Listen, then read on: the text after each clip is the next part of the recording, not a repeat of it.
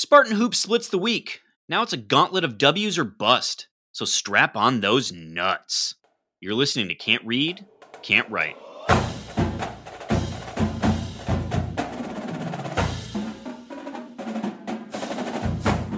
Welcome back, everyone, to another episode of Can't Read, Can't Write, the podcast that proves to Wolverines Spartans can talk. I'm Mike Jones, joined, of course, by the man whose COVID haircut asks the question Do you need help? Kevin Greck. And joined, of course, by Alex Plum, a man whose facial hair asks the question Did you just tie a damsel to a railroad track? Uh, Greg, I'll start with you because I think Plum is busy at the local railroad track. Uh, how are you doing? Oh, You- I you were- love you it. were missed maybe last week. I don't know. Plum was he Mm. missed? Yeah, yeah, yeah. Slenderman. Yeah, really missed. Yeah, we we uh we really missed his ability to come in here and write visual gags for the audio podcast. Yeah. No one's going to see this COVID hair or this oldie time villain. Uh, Uh, Actually, actually, I did reply uh, to uh, Raymond Chain's tweet with my mustache picture, and oh, so it's out there. it's out there. It's in the verse. Uh, so uh, great. Uh, you're great, Greg. Fantastic. Um, Plum, how are you doing, buddy? I'm out of mustache oil, so I don't know what I'm going to do now. This is a perfect uh time for me to ask do I need beard oil? What is it for? What does it do for me? I think it's something, and it does a thing. Yes, if you have a beard, you should have beard oil. Why?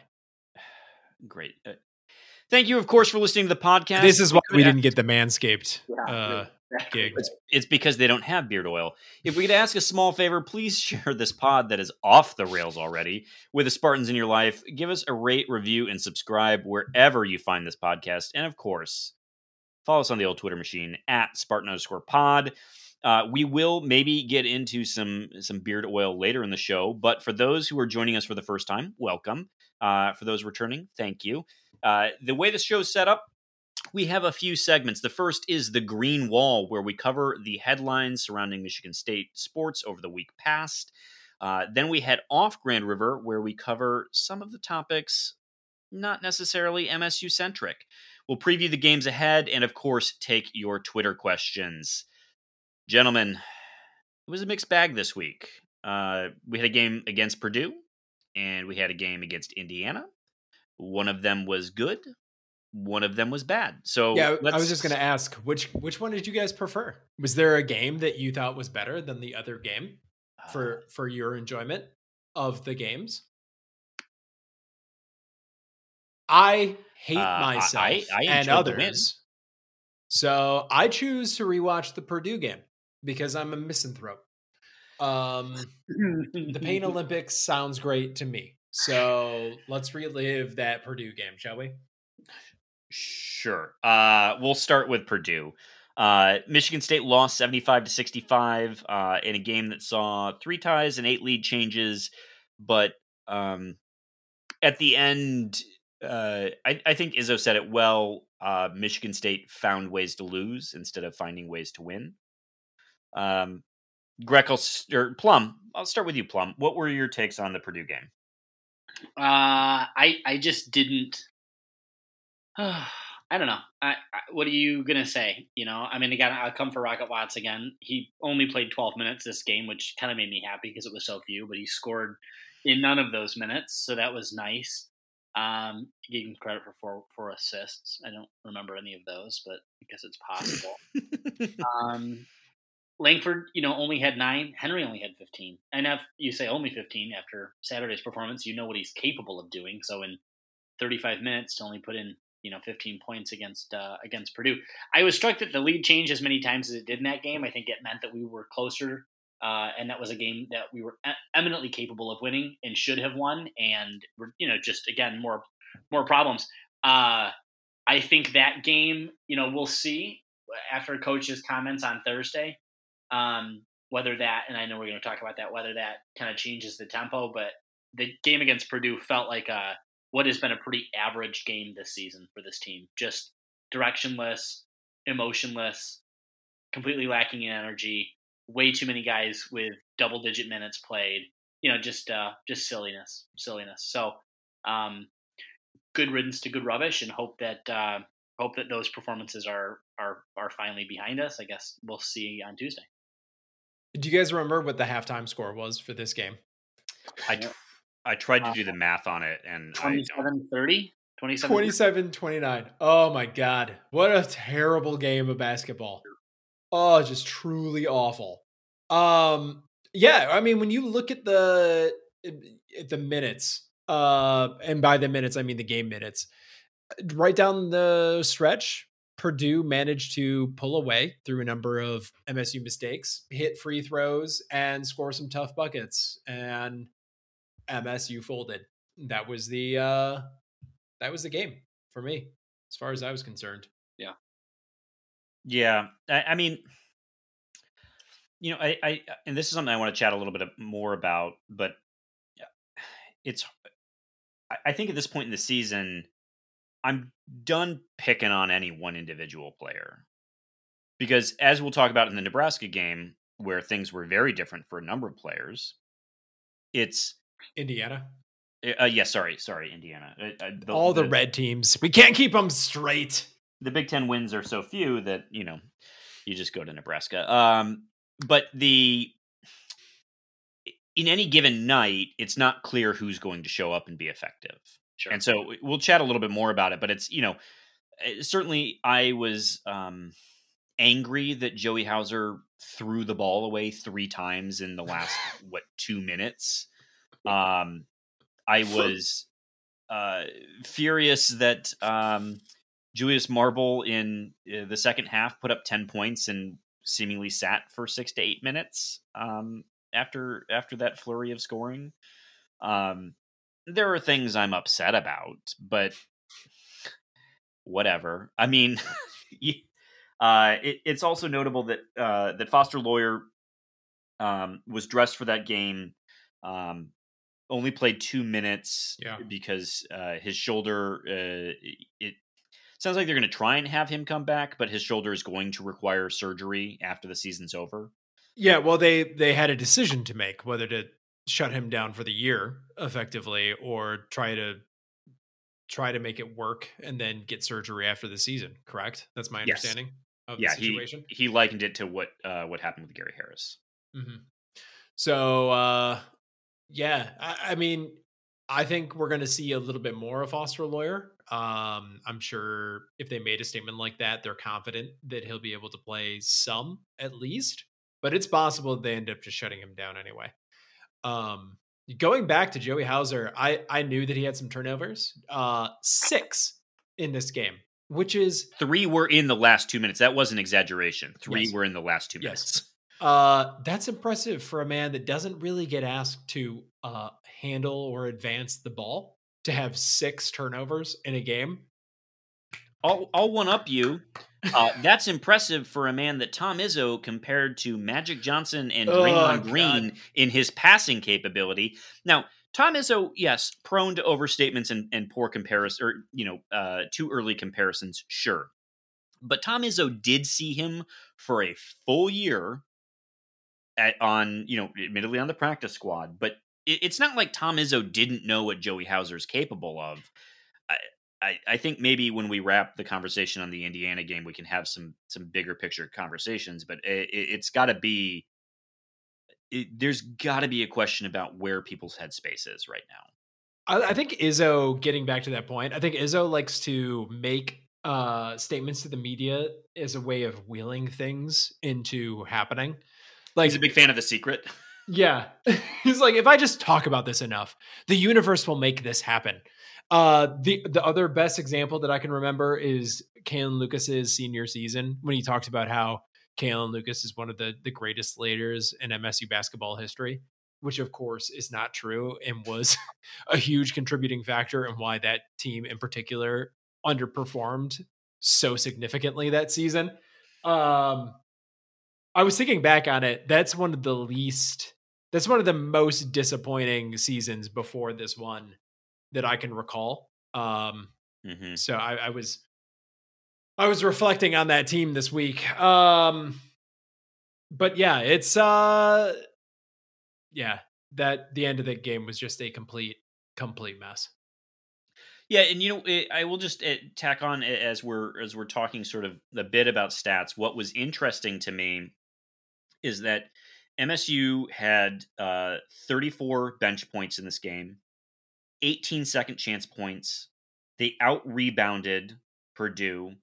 Like uh, it was baffling uh, in some ways. The uh, that you know, obviously there was. Uh, well, actually, I don't know. Uh, Michigan State shot 43 percent, uh, for, nearly 44 percent from behind the three point line. Mm-hmm. 44% overall from the field, which isn't great to compared to 49% for Purdue, but it, Purdue only shot 25% from three point land. So like they they beat them in meaningful statistical categories uh, other than points in the paint, but like it, it, they just seem to find a way to lose this game. And, and points overall. That's the yes, most meaningful statistical category, I believe. Most indeed, indeed. Thank you for calling that one out. Um, so I let's let's before we get into some bigger picture topics, let's just cover the Indiana game, which was yesterday. We're recording on a Sunday. Um, I would say uh, I'm curious what you all think. I mean, Michigan State wins 78 to 71. Um, I think Indiana got a late bucket to make it seem a little bit closer than it was. Um, mm. But this was the first, in my mind, good feeling win that I can remember since Duke. Yeah, well, uh, like you just said, there's not been many wins to point to, so not a difficult uh, uh, mantle to uh, to take there. So, I uh, there's a question coming up in Twitter questions um, from Mr. Elon Bloom, I believe, about is this game fool's gold or is this potentially a trend? And I think that's a great way to sort of structure our conversation here. Well, okay, I like that. Let me let me start with this question then, because I want to know if the if the ends are justifying the means a little bit on this. Let's okay. take let's take the starting lineup. Okay, three of the three of our starters played fewer than ten minutes. In fact, if you total up their minutes, it's barely above fifteen. The three of them, all three were minus overall and for the for the performance in the plus minus in the plus minus for, for the listeners. Ju- Julius Marble played five minutes, scored three points. Hoggard played eight minutes, scored no points. And Malik Hall started the game, and after three minutes, Tom Izzo decided he was to come out and not play again. Unless he had a serious and debilitating stroke that required immediate emergency medical intervention. What in God's name could he have done in those three minutes to merit that response? Now, he turned the ball over twice in those three minutes. that's, I mean, that's pretty. yeah. But, but, but let's turn to Sissoko. This kid played 11 minutes, more than almost quadruple the amount of time that Malik Hall was on the court. Mady Sissoko also scored no points. He had a handful of rebounds, which I, I guess is a good thing. It's better than nothing. Um, and and didn't turn the ball over. But my point is, and I know it's a different position, but I, uh, but you know, this it doesn't make any sense. It does th- this the way that there's. I'm speechless. I this is I, we are celebrating the fact that he only had 12 different roster iterations, 12 different lineups that he played. Like that is progress, 12. And the starting one of those was had the literal worst combined performance on a plus minus of any of the of any of the raw except for I think one with Joey Hauser who was absolutely ineffectual in this game. So I mean, do, so th- I guess that's my question are we looking at the ends and we're saying, oh, we feel good because we finally fucking won because we forgot what that feels like and it was close, and so it feels nice to win a close game. Because you look at this, you look at, and, and it's true. Henry had a hell of a game, hell of a game, and that's great to see. And Rocket Watts had, had, a, good, had a good game. Mm-hmm. No, he had scored six points and got three rebounds. If that's a good game, kill me. He He No. had a good game. No. He had a good game. In rocket adjusted terms. And that is uh, that's get him the hell out of here if that's the case. But this is my point. So please, someone talk me off the ledge because this is terrible. Yeah. So going back to Elon Bloom's question about is this fool's gold or is this a trend? i my answer is I think fool's gold. Uh, it, it- with regard to Hall, uh, that was mostly I think a product of Trayce Jackson Davis and how many points he was scoring during that time. I mean, In three minutes, did he score twelve points in three minutes? I mean, pretty close to it. Uh, did- What kind of lead did Indiana hop out to at the beginning of this game? Right out the right out of the, the gate. I mean, it was significant. Um, Was it Trying to get back I here. yeah, I mean, with eleven thirty to play in the first half, it was MSU four, IU sixteen. So yikes. it was uh changes need to be needed to be made at that point. I I agree with you, Plum, that there are some concerning elements of this box score. Uh, but I will say that we've been asking Izzo to change the lineups and adjust to what's happening in the game. And I think this was a case where he successfully did that. Okay. Yeah, and I would even tack on, you know, uh, and we're going to talk. I, I want to chat about the five a bit, but Thomas Kithier, I know he was only in for nine minutes, and I know we've dogged on the kid, and and maybe unfairly because what's he supposed to do? Say no, coach, I shouldn't go in, but he had a really good game when he came in with Gabe Brown. That was the single largest turning point in that game. And I hate that Dockich made me pay attention to this, but he did. And if you watched Thomas Kithier play defense against Trayce Jackson Davis, he moved him so far out of the paint. I mean, he played with a physicality that uh, none of the other bigs were capable of. And I, it feels weird to call Kithier a big, but we will. Um, and and disrupted the flow of that game. And and frankly, the only reason Kithier I think logged only nine minutes is in the second half. I think he was sitting on the sideline waiting to check in for five six minutes because there was no stoppage. In, of the game. there there was no stoppage in play. Um, and so you know, I I just I I think that's so. Plum, it, going back to your question, first of all, I would say yes. This, the starting lineup was garbage, and I actually was kind of interested in the starting lineup that came out, uh, thinking that that was all right. I'm interested in this, but Sure. Sure. they I will also say that there is something to the idea that your starting lineup, particularly with Izzo, doesn't really mean much because he changes guys so fast. And so if it does anything, it guarantees that some people will get some playing time. Mhm. It doesn't really do any more than that. Sorry, Jack. so like Hoggard, I you know, uh interesting prospect. Would love to see how he develops. We thought maybe he provided some boost and some energy early on in the season, but it's clear he's he's not really the guy because there, we there is no guy this year to be our point guard. And so you know, if you send him out there for two three minutes at the beginning of the game, you hope that not too much damage is done and you get him some some run. Um, I, I mean, I don't know because it, it was very clear that that he Izzo finally played with a small ball lineup in this game, Yeah. and it worked. That's where I was going with this. So this two notable things from Mr. Aaron Henry. One, played all 40 minutes in the game. Did not sub the entire game. Yeah. And two, is this now Aaron Henry as a power forward? Is Aaron Henry the four for the rest of the season now? Or are we gonna is there gonna be another game of this? and we kind of go back to where we were before. Well, I don't know that you can't have Aaron Henry play 40 minutes with the gauntlet of games that we're in. We have four games in eight days. Like you, he can't play 40 minutes the entire time. Yep. I don't care how good of an athlete he is. That's insane.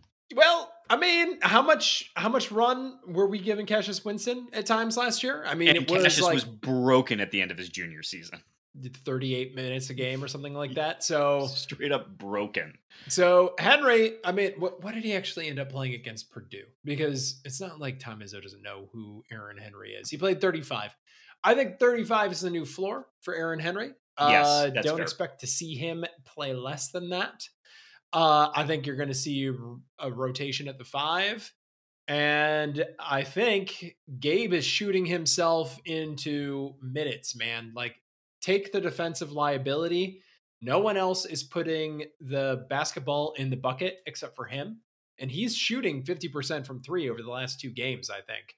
Yeah. Um, and then we got, you know, lucky in certain ways. You know, Josh Langford decides to actually find the bottom of the net for a little bit. Um, Gabe Brown, four threes. Exactly. Exactly. Bingham, you know, cleaning up some garbage around the net. Can I can I ask about? I want, I want to talk for a second about this this plus twelve start uh, lineup that we had. With like, right. is, is do, can we go to that? So we should explain this first, what this means. go ahead. You're Okay, so uh there's a there's a method of measuring which players are contributing to the game in that what was the score differential while they were playing. So, for example, when Aaron Henry was on the floor, this is a bad example, but it's also really easy to do. MSU won by seven points. He played all 40 minutes, so Aaron Henry is plus seven over that time. It's not a it's not a perfect system, but over the course of several games or a season, it'll give you an idea of whether or not someone contributes to winning basketball games or not. Um, Without So- having to light up the, they don't have to be scoring to be a difference maker. is your point. Exactly. Exactly. So you don't actually have to put the ball in the hoop. You just have to have been on the floor while it went through the hoop. Um, you can also look at that for lineups. And that's something you definitely want to do over the course of several games or a season. But Plum, uh, go ahead. Okay. Pick it up from there. Yeah. So one lineup stands head and tails above the others. We're in, so when this when this lineup is together, Michigan State was up 12. 12 I mean that's that responsible for whatever you want to say. 12 points in the in the positive. And that those five are Kithier at the 5, Gabe Brown, Rocket Watts, Boo, Josh Langford, and Aaron Henry.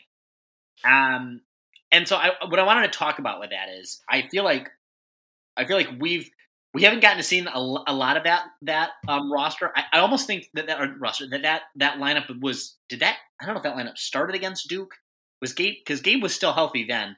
I don't. I, we we lost so many weeks of Gabe that I can't remember frankly what games he played in and what games he didn't. But he's a guy that we expected to be a regular contributor on this team. And we've talked in, in previous episodes, previous weeks, that one of the issues befuddling Rocket Watts this season has been that he has had sort of the go to pressure on him and he's been completely unable to perform. And so, you know, I, I think this is still an uninspiring look. Brendan Quinn at The Athletic says at least it was uh, a consistent, a quiet, but that he was the most under control of any performance that he'd seen of Rocket Watts this week. So six points, fine, we'll give him, but they come in the context of a 40 minute performance by Aaron Henry, who put down 27, a very able Langford who's shooting incredibly well. It's like Watts is at his steadiest when he frankly can get away with only scoring six points. And, you know, I know that Watts himself, when he's on the court, is still, the Spartans are up 10, which is, speaks to, I guess, some combination of factors, but it's hard to put your thumb on what it is when there still aren't results that come back to it. So I, I don't know how to read this this uh, this lineup and what to make sense of. Well, I, I think it's fool's gold. I mean, uh, to go back to what Elam Bloom said, I, what happened in that game is that a number of guys played some of their best basketball of the season. I mean, just the just earlier in that week, you know, Langford shot three for eleven from the floor, and then all of a sudden he goes five for six. So uh, I don't expect that this will become a trend. I think this shows that MSU can get someone any given night but I don't think this is going to result in some kind of winning streak or something that the fan base will be happy with. I think the team is the team. I think they might get you know one or two more wins this season, uh, and then depending on what happens in the Big Ten tournament, if that such a thing actually ends up happening, maybe a couple more there because of seeding. Uh, you know, as a product of the the seeding and who they'll be playing there, but Jones until this team shows me something, I, I don't think you can get excited about it. Yeah, Jones. Do you think that Ki- is Kithier the solution at the five? No, no, no, no, no, no, no. I, I, I want to be. Kithier had a great game, and I. This is my point: is I, I don't know that the the lineup is fool's go gold. I, I don't know that. I don't think Greg can say that with any certainty either, because I don't think we've seen that lineup very often. What I do know happened to this game is that Tom Izzo did a better job at riding a hot hand at the five. Once Kithier came into the game in the first half, it he didn't leave. And and again, he should have had more minutes, but for some things. And so the the things we've been complaining about it, th- there is no one on this roster that you can count on other than probably Aaron Henry to be good on any given night. And most often when we yell about someone not being in the game, it's because they seemingly were playing well and Izzo didn't put him in or Hmm. no one was performing well and they didn't give he didn't give guy 4 a try. So at times it's been like why didn't Sissoko see the floor? He Yeah. did good things in the couple minutes he was out there.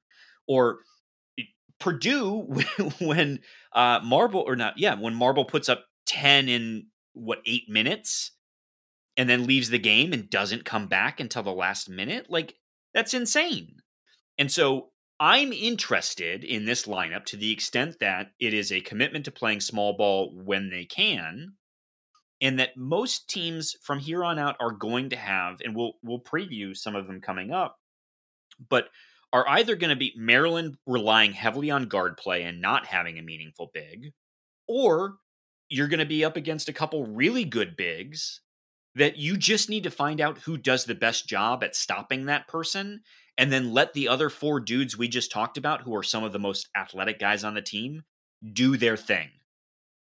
And and you'll see when you did that, you'll notice Marcus Bingham came up with 8 points. Thomas Kithier had uh 2 probably could have had 4 but he gave it up for an open 3 to Gabe. Like I think good things happen when this team is maybe just a bit more athletic.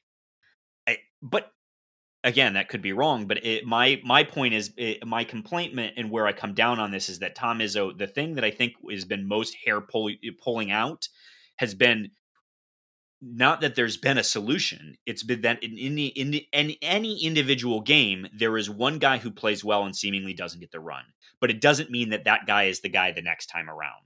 So sure, should Thomas Kithier get a look in the next game? Absolutely, he earned it. And he showed he can physically play in ways that, for instance, Marcus Bingham can't. But Marcus Bingham brings seven feet wingspan with with him, so like maybe that's the solution in a game. I so I, I think the, the answer for me is I don't know, but we saw something that worked, and and and frankly, we saw something that worked and looked like basketball, which we had, you laugh, Greg, but we You- hadn't seen that in a long time. That we've been thieving for, you know?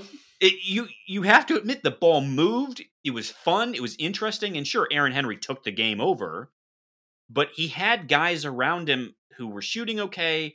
Rocket for, I I mean, God, I could we could talk for hours about Rocket on this podcast. Well, but, let's clear your schedules. Let's make this the Rocket Watts Dead Behind the Eyes podcast. I'd rather die. But Rockets was Rocket was passing. The ball was moving with him. He he he kept his guy in front of him. I, you know, uh, like it was it was good. It was good. I liked the the body language and the communication that I was seeing both on the court and on the sideline. I mean, So- it was pretty clear that the guys were enjoying this game, had fun. I just don't think that we're going to get a trend out of this. Yeah, I'm- so I I'm want to that you bring up something I want to chat about real quick because I, I watched the interviews after this game with uh, Josh Langford and Gabe Brown, Okay. and both of them at times mentioned um, people being in a good mood and wanting to be there. Uh, Yeah. One of them made one of them made a comment about uh, there wasn't arguing in the huddle, and it made me sort of wonder because because Tom Izzo has said repeatedly that this team hasn't given up, and you know, eh, frankly, you can look at that Purdue game and be annoyed, but I don't think they gave up. No. so, so it, but it does make me wonder how they've been navigating from an interpersonal standpoint, losing and being bad. Which I, I'm not saying that to to be mean, but like we can all look at this team and say it, it the nicest way of saying is that it's been a disappointing season. And I, I don't think uh, we've mentioned this before. We've talked about this. Tom Izzo, I'm not sure he knows how to coach a bad team. Like, usually he's coaching for the tournament. He's not doing that right now. So it, it might be a bit of an adjustment for the staff as well. Yeah. I it, so I you know the the idea that they were having fun, I maybe something clicked and turned it turned a page for them in the last day surely they know it's shit or get off the pot at this point in time. Like, eh, I, I mean, I'm well, curious to think if eh, I'm curious if internally they've they know they're not going to the tournament, mm-hmm. or if they're saying it's very unlikely we're going to the tournament, but if we are, we need to get as good as we can to make a stupid and insane run at the Big Ten tournament. I don't know, but clearly they they seem to be clearly pay, playing for something. And then those comments about getting along better in game and being engaged in game were interesting to me as a insight. It, it, because sure, it's it's sort of game talk, but it, it what it was was in implicit contrast to previous games. Yes. So that's what I got there. That was beautiful insight because these are just humans after all, right? Humans mm. playing basketball and kids. Well, some of them are kids. well, so let's let's chat uh, about Izzo's comment post game after the Purdue game. Yeah. And the quote for those who haven't heard it, I'm sure most of you had, was he was asked by Brendan Quinn about, you know, given where the season is, um, what are you doing? Are you playing at this point in time kind of to prepare for next year? Uh, impl- it, it, buried in that question mm-hmm. was a are you playing Mady and are you playing AJ Hoggard more to mm-hmm. get them ready? Mm-hmm. And Tom Izzo responds, quote, guys are up for an audition right now. You've got to see there's progress or thing or, or there's going to be changes. That's the way of the world. A scholarship is a two-way street. We have an obligation to you, you have an obligation to us. End quote. Plum, uh, that's not very Tom Izzo like in some ways. I uh, I was uh, I found it refreshing.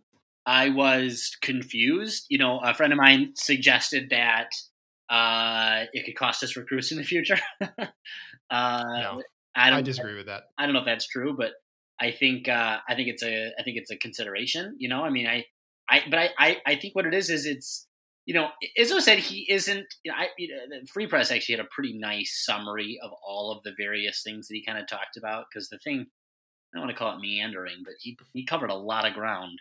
He uh, talks. That's how Tom Izzo works. uh, me too. It turns out a lot of verbal processing. He keeps saying how he's not afraid. He's not scared. He's not. Fru- he's you know he's frustrated, but he he kind of gets it. At one point, he said like, "I get the big picture." Well, no, you don't. That's bullshit. You don't. No, no one really knows what's going on. He thinks he does because he thinks that he's. I think he thinks that he knows what he's doing wrong. Like he pointed a whole bunch of stuff. He's like, I think I've been too mellow with the team, which you know, he's like, I got people calling me all the time and saying, why aren't you freaking out more? Why aren't you more upset? Why aren't you showing enough emotion? And I think that's something we've talked about. We can't tell what the hell's going on in his head. Uh, he he says that his own COVID, you know, obviously uh, Marble's dad dying, the team's going through a lot. Some of them have had it. Family stuff. He's getting calls from parents. You know, points to the offseason being another spot. I, I, I think he's, I, I, you know, he doesn't have a clue what's going on, and I think he's probably trying to to pick and focus on each of the little areas where maybe he's been too mellow instead of more in your face with guys, which you know we know in the past has been a whole much of a different kind of his own thing.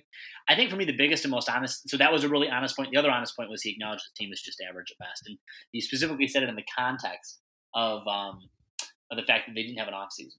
He said, you take an average team like this and you don't provide them that off season, you don't provide them, you know, you need to get a guy get 20 pounds on him and you're with him every single day. That's something. You, you someone you got someone who's who's normally at the two who you need at the one. You, you, you use the three or four months you have in the offseason to, to craft that. And so the fact that he acknowledged this is just only an average team for me. I think is it, it's some of the signaling that he hasn't done all season because he hasn't wanted to get in their heads or cause kind of problems. I think that's one like, hey, I know who you guys are, and it's it's just it's not great. And the second thing I know is some of you aren't going to get dollar dollars next year because you need to go somewhere else. And I think that's really helpful. I, I appreciated it. I agree with most of what you said. I, I do want to point out, I think Izzo's known that this is an average team for a while. I think we read the tea leaves on things that he said to the media earlier this year. Yeah. Not getting into guys because he didn't want to destroy their confidence because he knows that it's not a very good team. That was my read at the time. I, I also want to point out that this is brand new for Tom Izzo. I MSU does not have a lot of transferring that happens one way or the other. And even when it does happen, I don't remember Izzo ever talking about it like this, as like the whole team is sort of on notice right now. And I'm sure there are guys that are already pretty sure, 99% sure that they're not going to be here next season. So, um, we talked before the season began about how I think what we said was it's too bad that this is going to look like a bridge season to a new era because this has the potential of being its own team with its own identity. It does have its own identity. It's not a positive identity. um, but it, uh, it, this will very much be a passing of the torch between two eras of MSU basketball type of year. Um, and it's uh, I think everyone knows it. It's all on the table. Yeah. All right. Yeah. Well, it seems like uh, if nothing else, Mel Tucker has rubbed off on Tom Izzo a bit. Um, There's a new class of athlete for MSU basketball. We uh, we have two other quick topics to top, talk about as it relates to basketball. Um, and so we'll first start with Enoch Boakye, and I don't want to spend too much time on it because I think most of our listeners probably know, but he was a, a big time five star recruit out of Canada who um, is has decommitted from Michigan State uh, because there are too many people at his position, which is the five, um, which is funny. Uh, they're all so good. yeah. Um, I I like. I'm gonna give. Uh, I, I think I would give him the benefit of the doubt and say that for whatever reason that is unknown, he decided he didn't want to go to Michigan State. Yeah, which is fine. Yeah. And the polite thing to say is, yes. there are too many guys at my position. Yes. Um, and so you know, um, of course, wish him the best. It sounds like uh, maybe maybe some of the T Boone Pickens money is still laying around at Oklahoma State, and that may where be where he ends up. Um, but wish him sincerely the best. He he seems like he's going to be a great athlete and a great basketball player. Um, the other thing I want to chat about before we we move on is uh, Mateen Cleaves released a video. Uh, indicating that uh, I guess maybe maybe positive a positive way of saying that he's frustrated with fans being negative about the season, and I, I'm curious about all your all's takes on it because I've I've actually done a lot of thinking about that video, and maybe this is a, a production conversation that we should have had as a podcast. But well, now we get to have it live in Yeah. front of you, audience.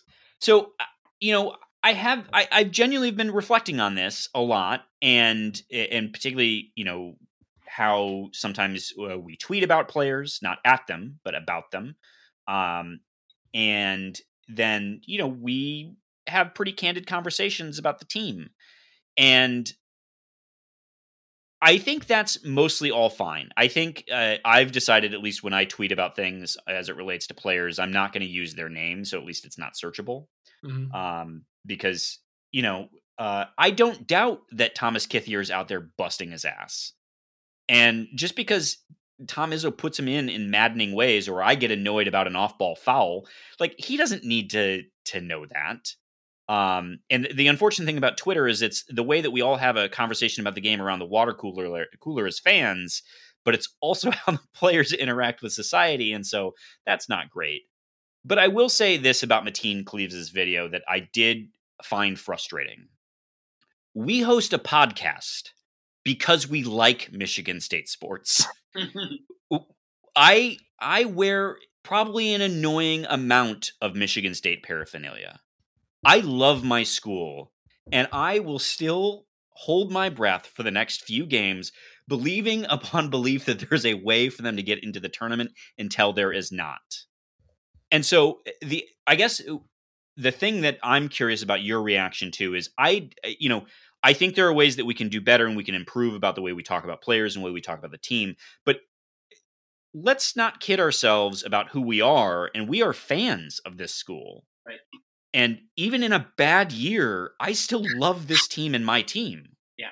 It, I, I don't know how you guys reacted to it, but it, I, I both think there's room for improvement and ways in which I would push back against his sort of thesis. Well, someone tried to. Uh, in fact, if, and that that there was a subtweet.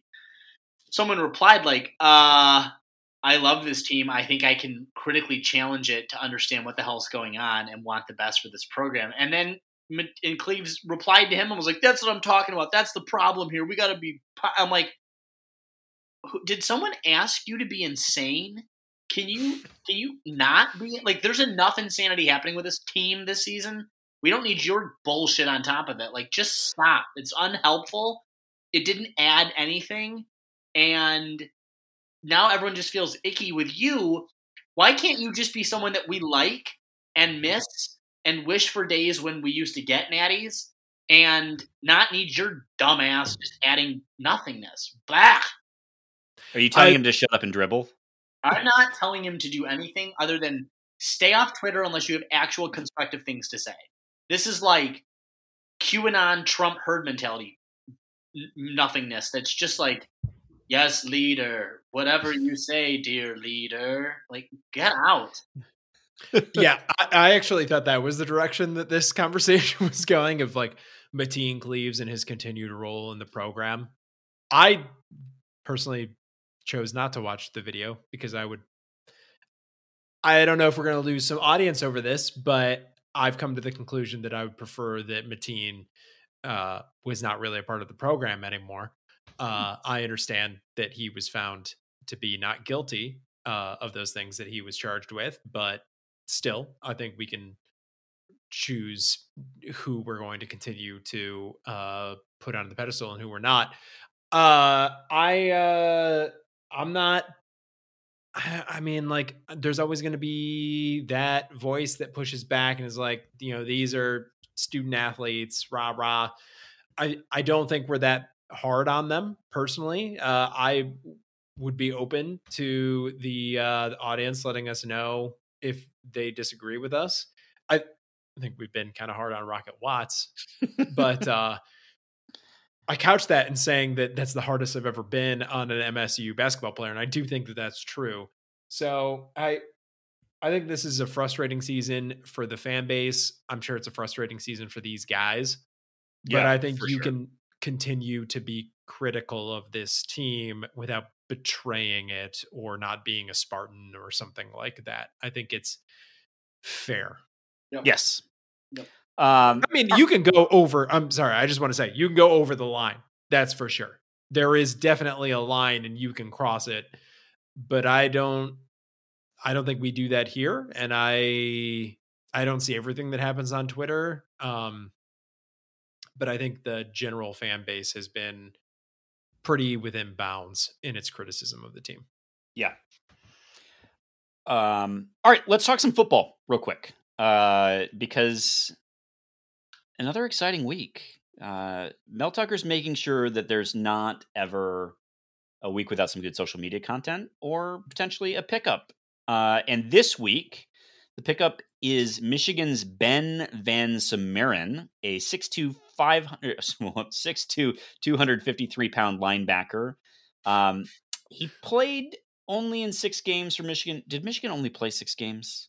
Is that how Uh, they ended up? season? Yeah. Yeah, uh, ended up ahead of us. Um, he had two starts. He only totaled seven tackles.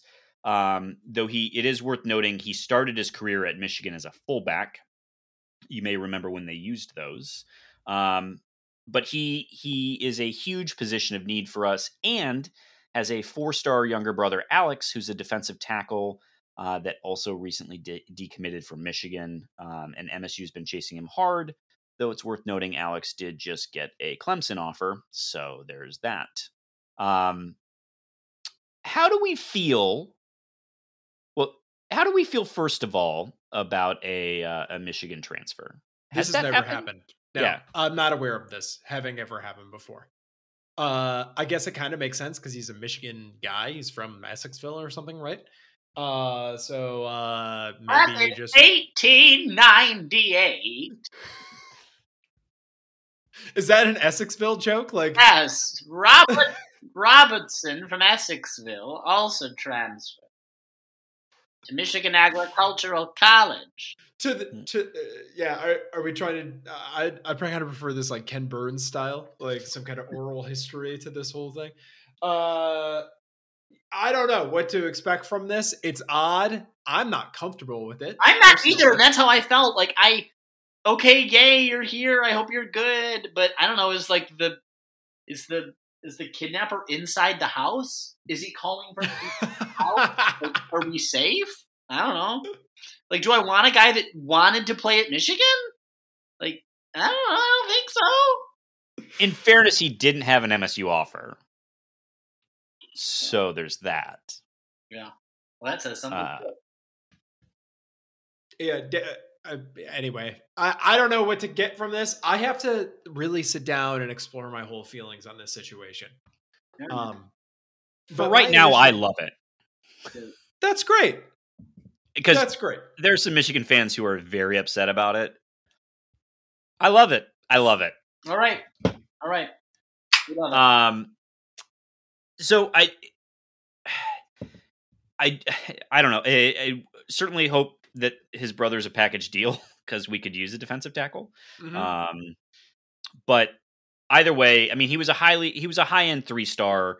Um, and my sense is is that the way he plays is probably more conducive to how the linebacker is utilized at Michigan State. So, um, and it's a spot we're super duper thin. Um, Yeah.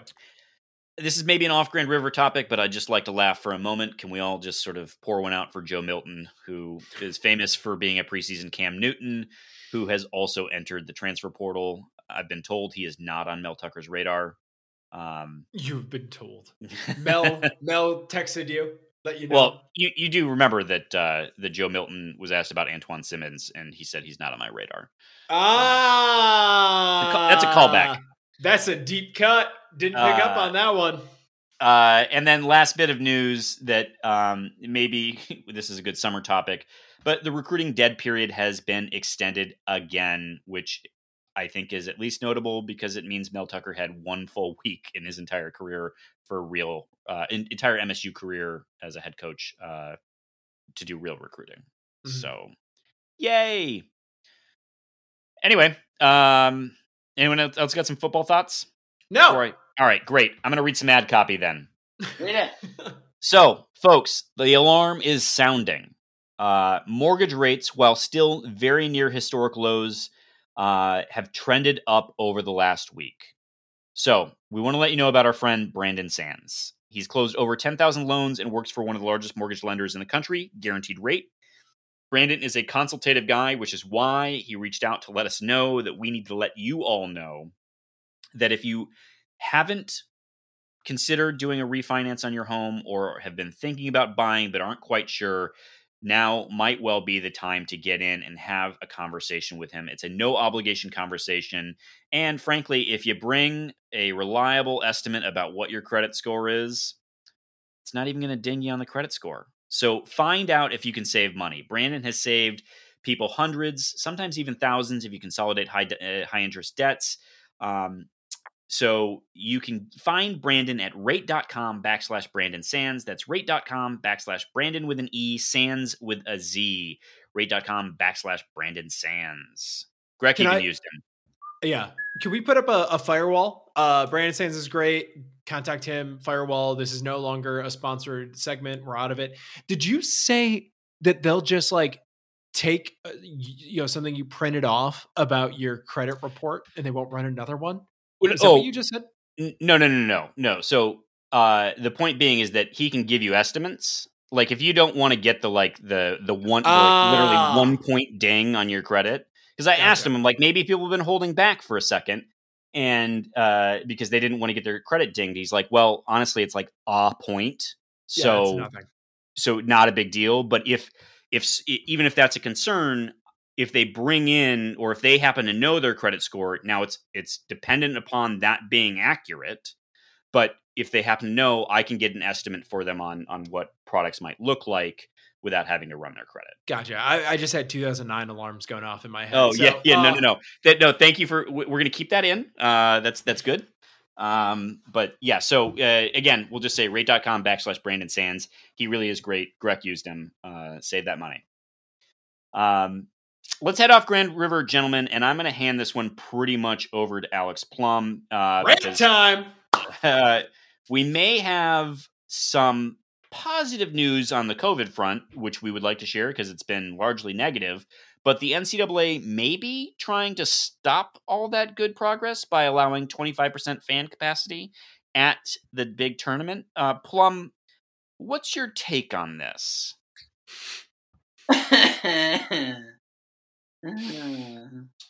okay. Um, I have a lot of feelings.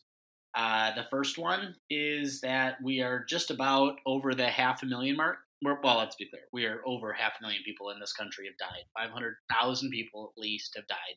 Official numbers are almost there. There's almost certainly more that we didn't catch in time or never got tested, misdiagnosed, test were insensitive, etc. So we just have to acknowledge that. Um, it is also wonderful and lovely that um, you know over the last two weeks we've had 44% reduction in new cases, 35% reduction in new deaths, um, which would result from those new cases. So, meaning that you know, as of February 20th, we only had we had fewer than 2,000 people die across the whole country. I mean, that's huge. So, so that's really good. I mean that that number sounds brutal, but it's significantly lower than No, it had been. It's significantly lower, and um, you know when we're talking about you know cases in the tens of thousands as opposed to hundreds of thousands, right? So um, the case rate is just it, this is all trending in the right direction, and it's doing so in a in a um, in in the it's cold outside. It's been incredibly cold all over the country. Mhm, Should have mhm. more of these go up, frankly, um, especially in the South, where now people are having to be trapped inside, potentially with family. Um, so if this withstands that, that's really good. And this, despite the fact that we've got new variants that are coming in, some of these variants, you know, where they're suggesting maybe aren't as responsive to some of the vaccines. Now, you know, uh, we're at about just around six or so percent of the country is fully vaccinated. Over 13% though now has been introduced to at least one dose, and we know that one dose does get um, you some protective effect. So we're we are going in the right direction. That is all really really good. Um, so why the fuck would you do anything to to to chance the good direction? Right? Did the numbers that I just read were any of those numbers zero? Correct? Right? I don't think I heard any zeros in no, there. No. right? So so not zeros. And I and I you know we talk about herd immunity, we talk about vaccine coverage rates. Do most of the dildos that are going to buy tickets to go to this stupid tournament in Indiana, the armpit of America, God's least favorite state, somehow worse than Mississippi, Indiana, that produced the wholly ineffectual and absolutely ass backward Mike Pence and his wife mother I am unable to come up with a scenario that is more disreputable than the NCAA. God forgive them for their complete and abhorrent lack of leadership on every level, on every issue that has ever come across them. This being yet another resounding failure. God love them because no one else does. I don't care if they're at 25% fan capacity or at 5% fan capacity. There's just not a reason for it other than revenue. And, you know, you are ostensibly, we know they moved from Chicago to Indianapolis because Indiana would do things that Lori Lightfoot, in her COVID knowledge and COVID desire to protect people, wouldn't, which is to allow these monsters inside. The challenge is that these teams are all going to try to be quarantining Which then, how do you do that when you're in an enclosed space with people screaming and coughing and laughing? Eh, eh, eh, now, uh, now all of a sudden, all these teams are exposed, right? So then, might as well. I mean, why the hell have them do any quarantining? Why ha- why the hell have them in any bubble? None of this is not the, the the whole ruse is off, and and you know these numbers are still trending in the right direction. And is the NCAA tournament by itself going to reverse this trend? Probably not.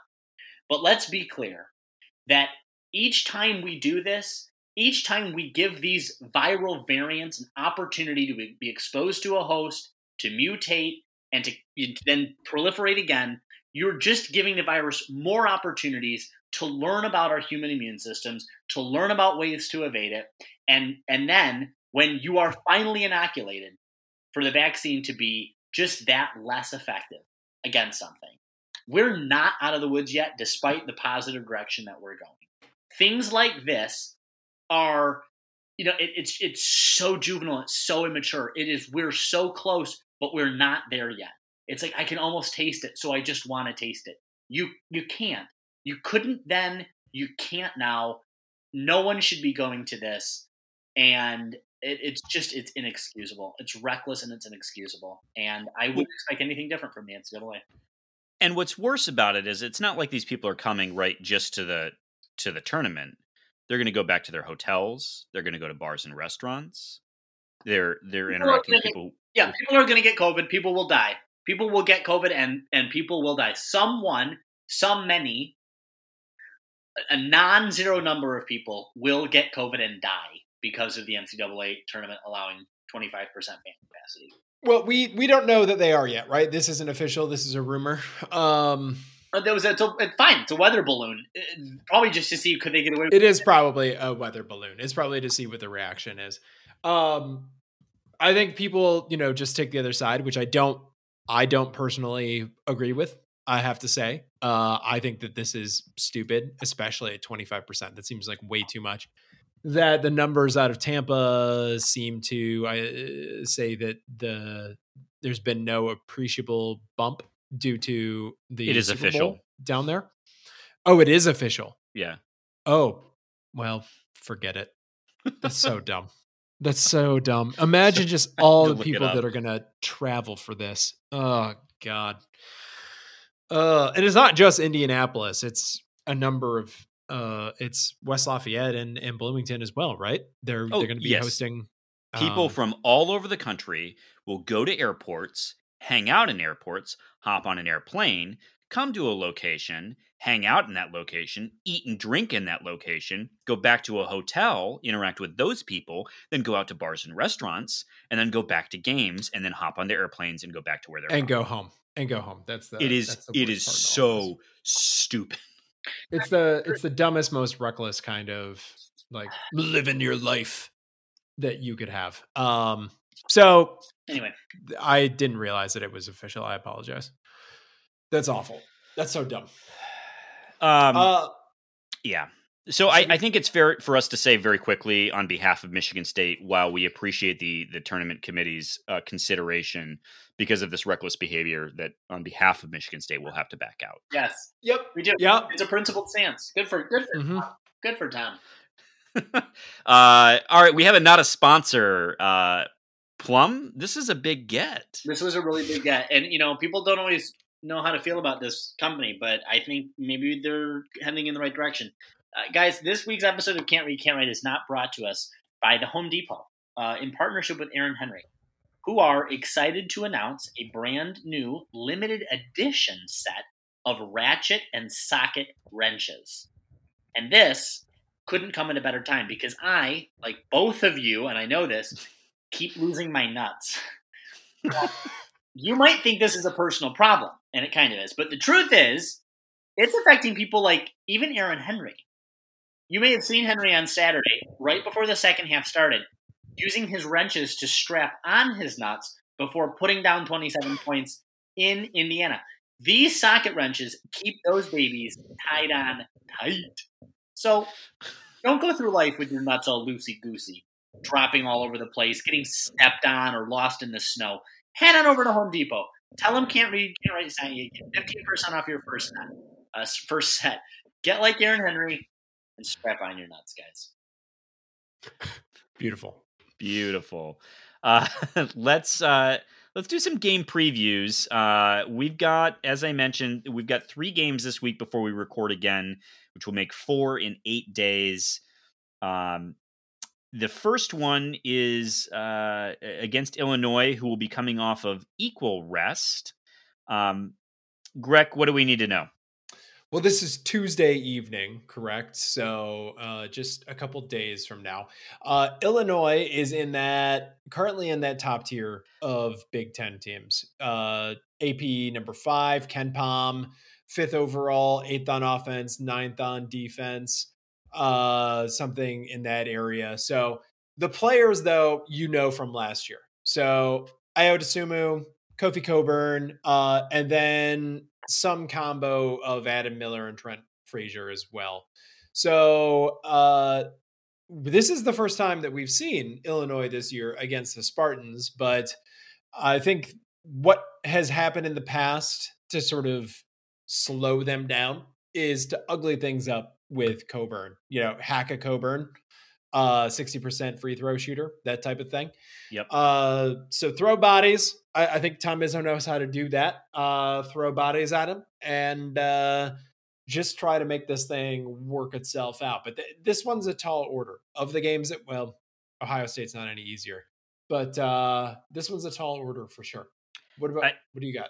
I, I would, no, I, I think that's spot on. It, you know, it, MSU has shown at times this season that they can play a sound game plan against a dominant big.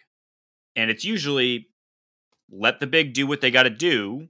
Uh, to your point, foul when you can, but let's lock down the perimeter.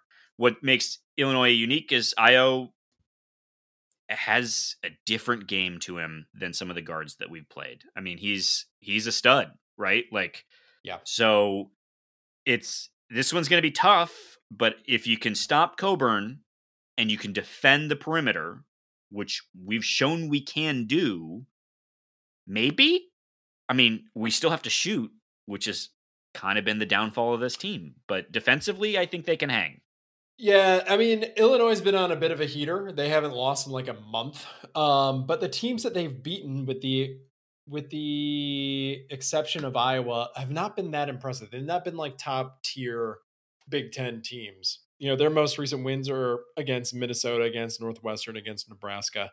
So they haven't really been tested recently, but those are all also teams that are above MSU in the in the standings right now that I just described as mid tier. So what are you going to do? Northwestern, I guess, is below MSU in the standings, but that's where we're at. Um, you know, they they handily beat Wisconsin by 15. You know, they beat Iowa in a pretty close game. Um, this one's tough though. This is a tough out. What about uh, Ohio State? Have you guys watched any Ohio State this year? I have. I watched them play us, and I watched a bit of the game today. Uh, man, I I didn't get to watch today's game. It sounds like it was a. Uh, it sounds like it was a pretty good game, actually. Yeah. Uh, but this Ohio State team has been playing real well, with the yeah. exception of losing today. Yeah, they have. Uh, they're seventh overall in KenPom, fourth in the AP, though they'll drop in the AP, third in offense, and that third in offense stayed true despite the loss. Um, what did change was their defensive rating in KenPom, which went from 70, 62nd to 86th. Um, if if people remember how we played them last time, though, um, we couldn't shoot anything. Like really, even for us, anything. Um, we were we were 32.1% from or we were 32.1% from the field and 20.8% from behind the arc. That's that was 14 percentage points off from both our season season average in both categories. And it's 9 and 13 percentage points respectively off from what the Buckeyes normally give up. So like we were really really bad in shooting in that game. I'm not saying we would win, but I'm saying that if we're going to win this game, shoot normal. Like shooting normal would go a long way. And then, as we talked about earlier, I think this is a game where we got to figure out the most effective big early and just play them. Because last game we got lit up by EJ, EJ Liddell and uh, Justice Sueing. So uh, figure it out and just do it. Well, EJ Liddell is having an all league type Oh. of season. Oh, for sure, for sure. I, I mean, you know, I, I'm not saying sell out though, like against Garza when we let him have eight points or had him had, like they're going to do what they're going to do, but just find out who's playing defense the best and let your athletes take care of the rest. Mhm. You want to talk about Maryland? Uh, Plum, you want to do Maryland? Uh, Maryland is a team that plays in College Park, Maryland, which is a state on the East Coast. Uh, Maryland is going to be coming off six days rest, which may be the only thing we have going for us. Uh, Wait, no, we'll be coming off of two days rest to Maryland six. Yeah. so or one one day rest. One day rest. one day rest, No, no, no. Two, two, two. Sorry. not one, but two. Two is two times one. With travel, though. I mean, right. Well- it's going to be in College Park. Either way, like us, Maryland is unranked and not receiving votes. So when the inevitable happens against both Illinois and Ohio State, we'll have the nice salve that perhaps, potentially, maybe God willing, we can play against Maryland in the second half like we played against Indiana in the second half. They are 33rd overall according to KenPom, which is still about 69 better than we are. That's awesome. Uh, nice. 13 and 10 overall and 7 and 9 in the conference. So, but coming off a three game win streak. Um, so those games were against Minnesota, Nebraska twice, and Rutgers, but we didn't lose. To, we didn't win at Oh. Rutgers. So Yeah, there. It's a four game now because they Oh. beat Rutgers today. oh, they did beat Rutgers. Okay, so then, Yeah. well, good for them. So great for them, and you know, so they're going places, and who knows, maybe they might even get a vote next week. We'll see. uh, Maryland, for those who don't know, plays a very tight rotation. Uh, the names to know are Aaron Wiggins, who's a 6'6", 200 pound guard, Eric Ayala, a 6'5", 200 pound guard, and Donta Scott, who's a 6'7", 230 forward. Um, they are their primary scorers. Uh, two guys are above 40% from behind the arc with decent volume, Donta Scott um, and Jairus Jarius Hamilton. Um, and one guy's above 35% on great volume, which is Ayala. Um, and uh, yeah, I, I mean, I'm interested in this matchup because it is so heavy on guard play. And if you can say we've been good at something, it's actually def- perimeter defense. I think we've been pretty okay. Hmm. So, and they don't have they they don't have a, a true big. So So you're telling me there's a chance? maybe maybe. Uh to be successful in this game i think msu has to win the boards make them beat us inside. Um and this feels like a big game potentially for joey or gabe uh, because of the mismatches they can present. Um and julius because they don't have a, a big that that can cause fits uh this lets this lets marble play offense on the inside which he's shown he can do very well. Um so i don't know talk to us in a week. See how we're feeling. Hmm. Uh, all right. Uh, next up, we've got an ad copy from Preserved Homemade, a goods and provision store bringing you the taste of home in the form of homemade treats. The February drop is complete, and Preserved Homemade wants to say a big thank you to everyone who purchased this past month. A number of you did, and they are very, very thankful. Um, those who did may know that 10% of the sales went to Kindred Space LA, which is a birthing center providing resources for women of color. Um, with our listeners' help and the matching contributions of Preserved Homemade, a $100 donation was made. Um, please continue to check out Instagram for specialty cakes and cupcakes available available for local delivery, as well as info on the March drop. That info is coming very soon. Their Instagram page is preserved underscore homemade. Follow them on Twitter at preserved h, or head to their website at preserved homemade.com to treat yourself or someone you love to some homemade goodness. Gentlemen, it's Twitter question time. Twitter, Woo! the first one Woo! from Raymond Chains, the man.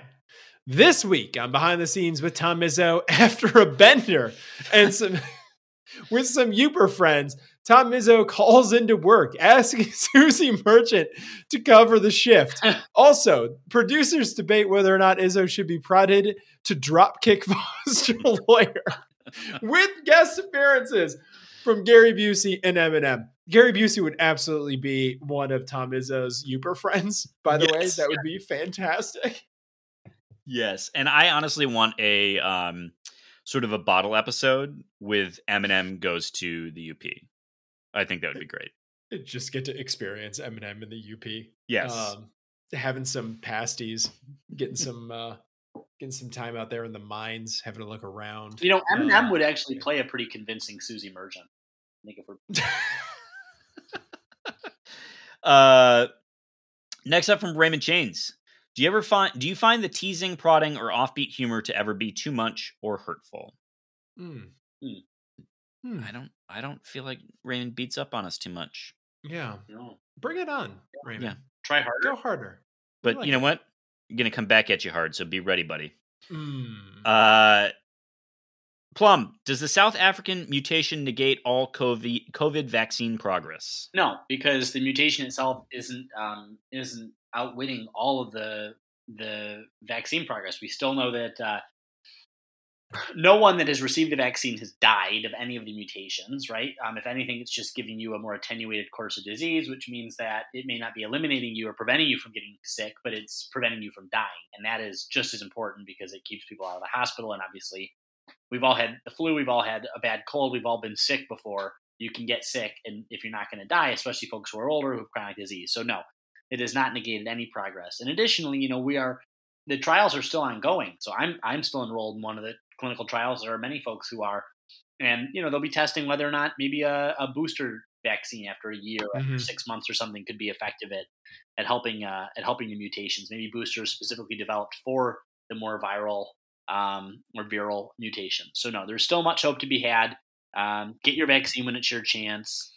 Um, call around, call Rite Aid, call Meijer, call the places in your area. Um, we are still hearing stories, especially for the uh, Pfizer vaccine, that we've got uh, you know vaccine doses going bad when they can't find folks. So stick around near closing time if you live close to one. Call them, call them an hour or two before closing.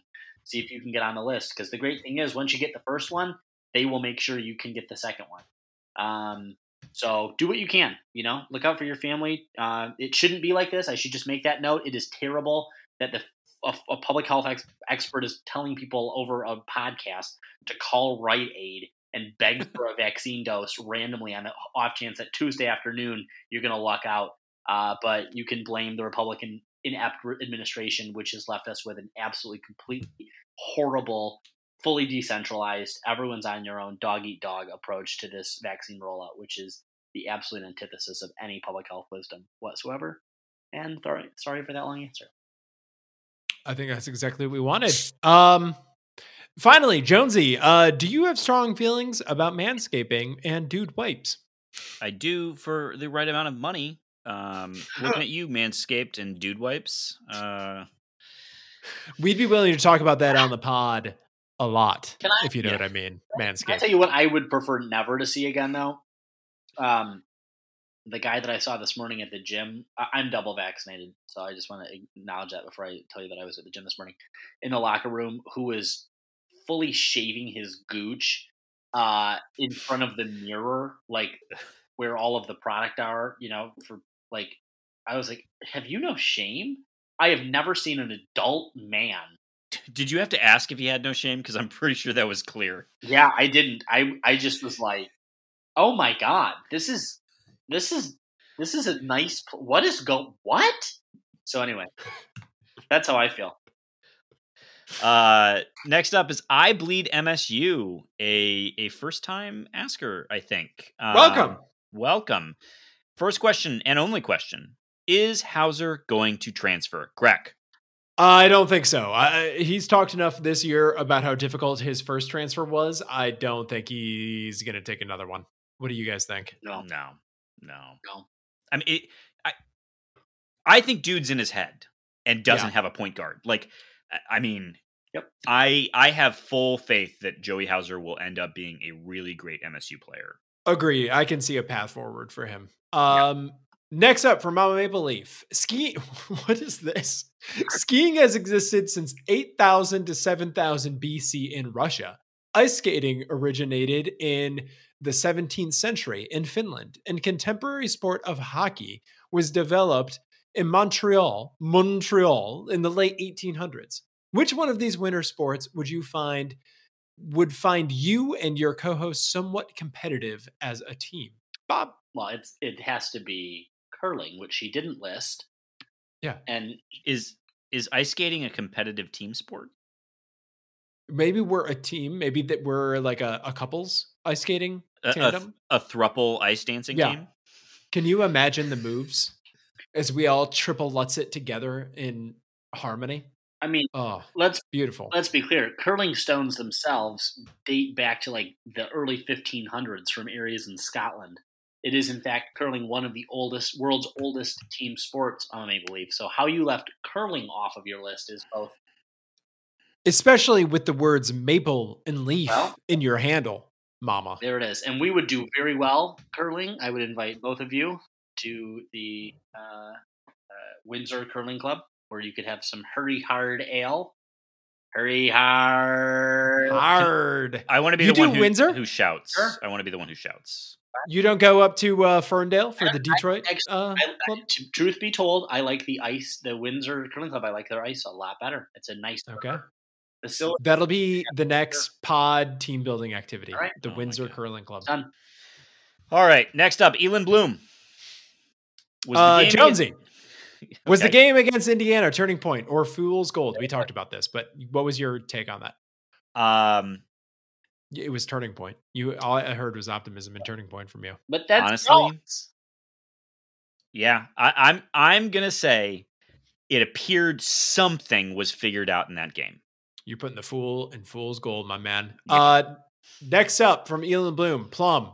What do you think the starting lineup should be moving forward? Mm, well, you know what? I'm gonna I'm gonna hold on to I'm gonna hold on to this. I'm gonna hold on to Jones's optimism and energy, and I'm gonna say it's Henry, Langford, Gabe Brown, Rocket Watts, Thomas Kithier. That's it. That's that plus 17 lineup Yep. from earlier. Give. I'm gonna just add uh, maybe Marky Mark in there, so you get the you you have a chance of winning the tip. Unless you're talking about Mark D. Mark, I don't want to hear it again.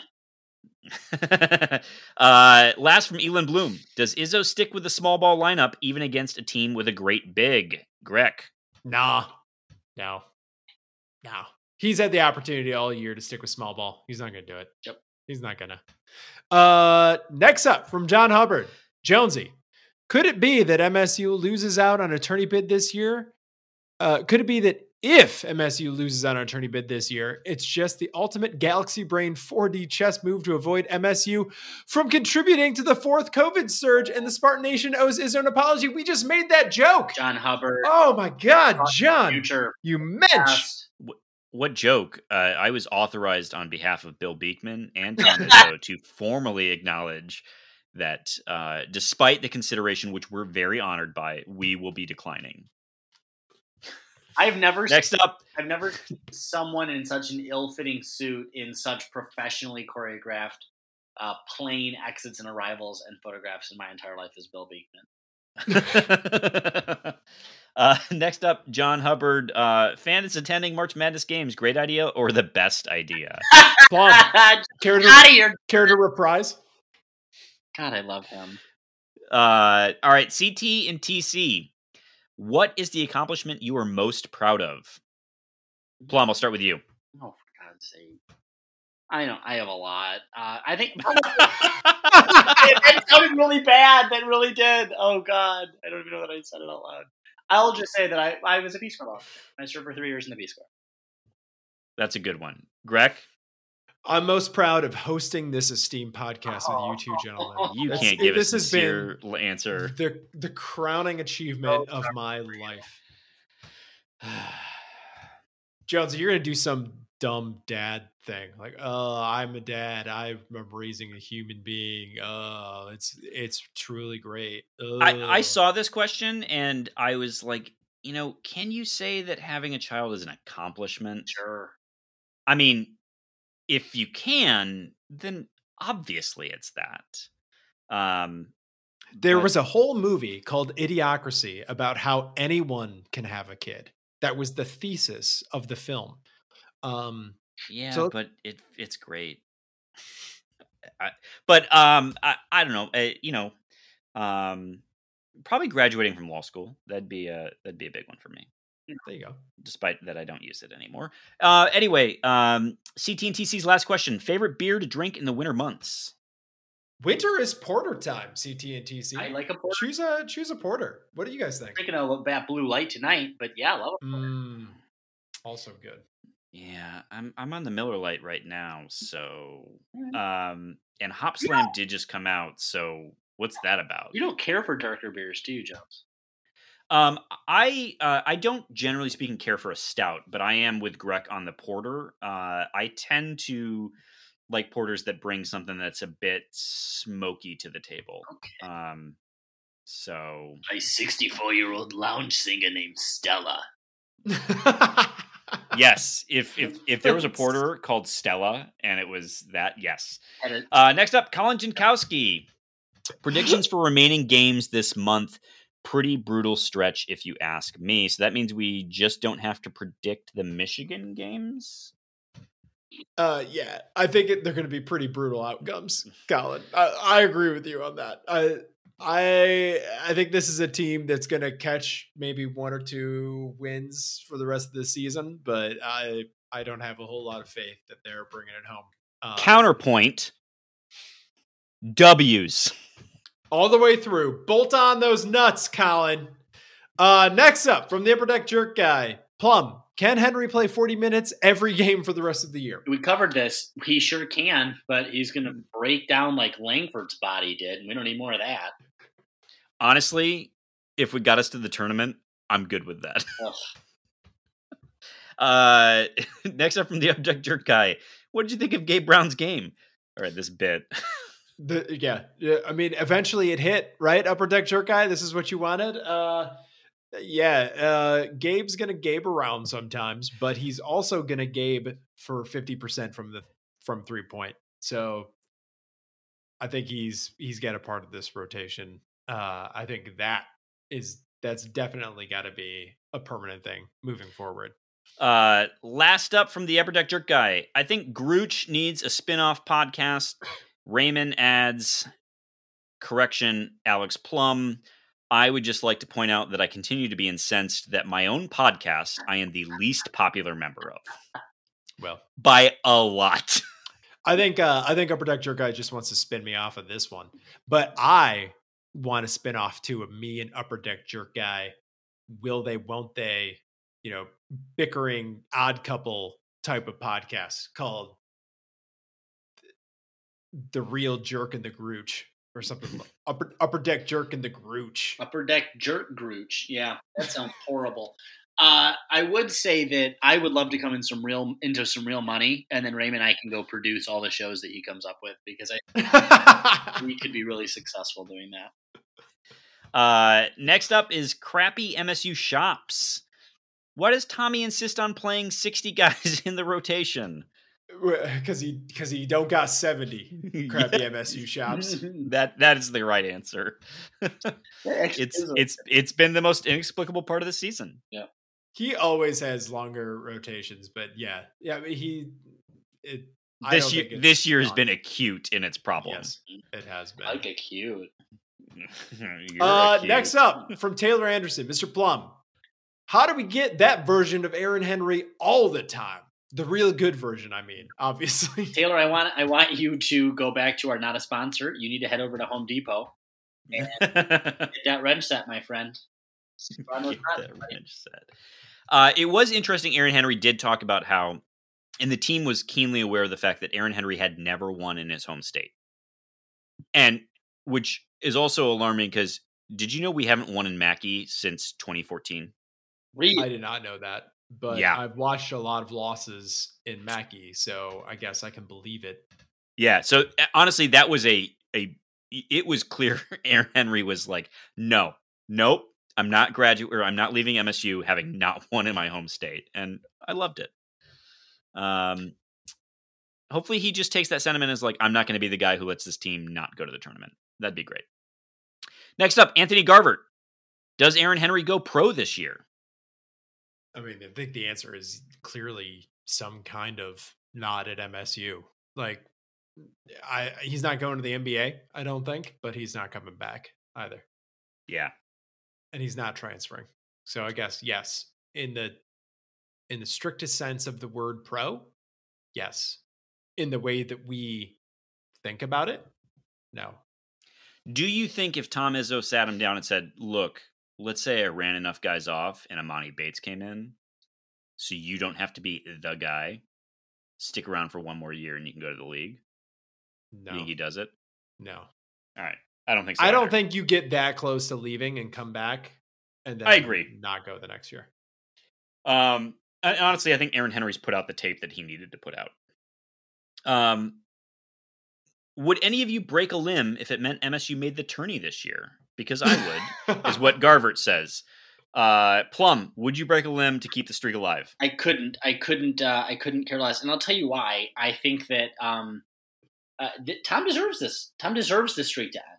This has been abysmal. And while I might have, you know, and I still have a lot of antipathy toward the players for their own uselessness for a lot of the season. The end of the day, this comes back to him. And uh, and no, and I, Garvert, I give you a ton of credit, my friend.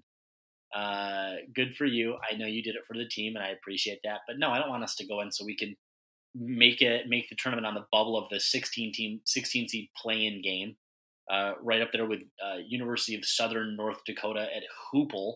Like, get out of here. Greg? Fire fire up hoops. Uh, I do love the idea of sitting there watching MSU get bounced in the first round and looking down my broken leg and being like, "That was worth it." Yep. All right, Garvert's prop bet of the week.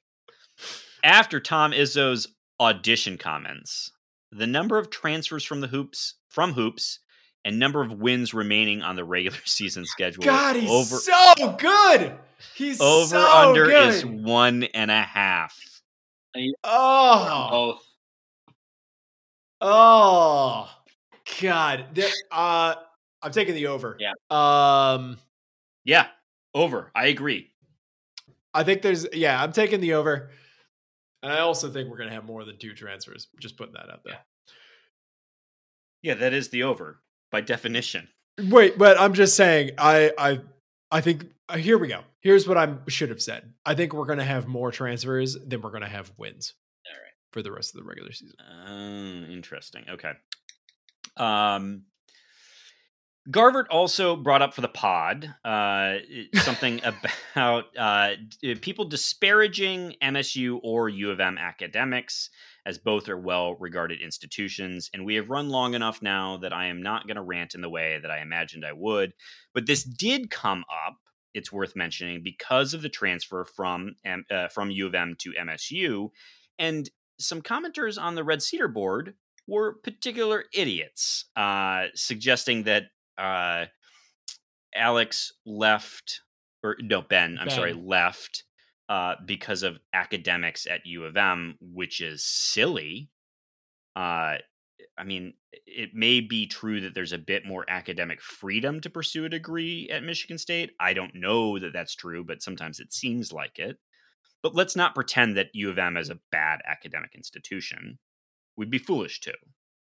But what does drive me nuts is the other side, which is to say that anyone disparaging someone else's education. Because as I've said before, math isn't different at your school, neither is your copy of Plato. So it is about the people that attend universities and what they get out of their education. And for that point, I would just say that one of the things that I happen to love about my institution is that it is not as elitist as some other schools, and that it does provide people who may not have had the track to higher education more of an opportunity because your education is absolutely what you make out of it.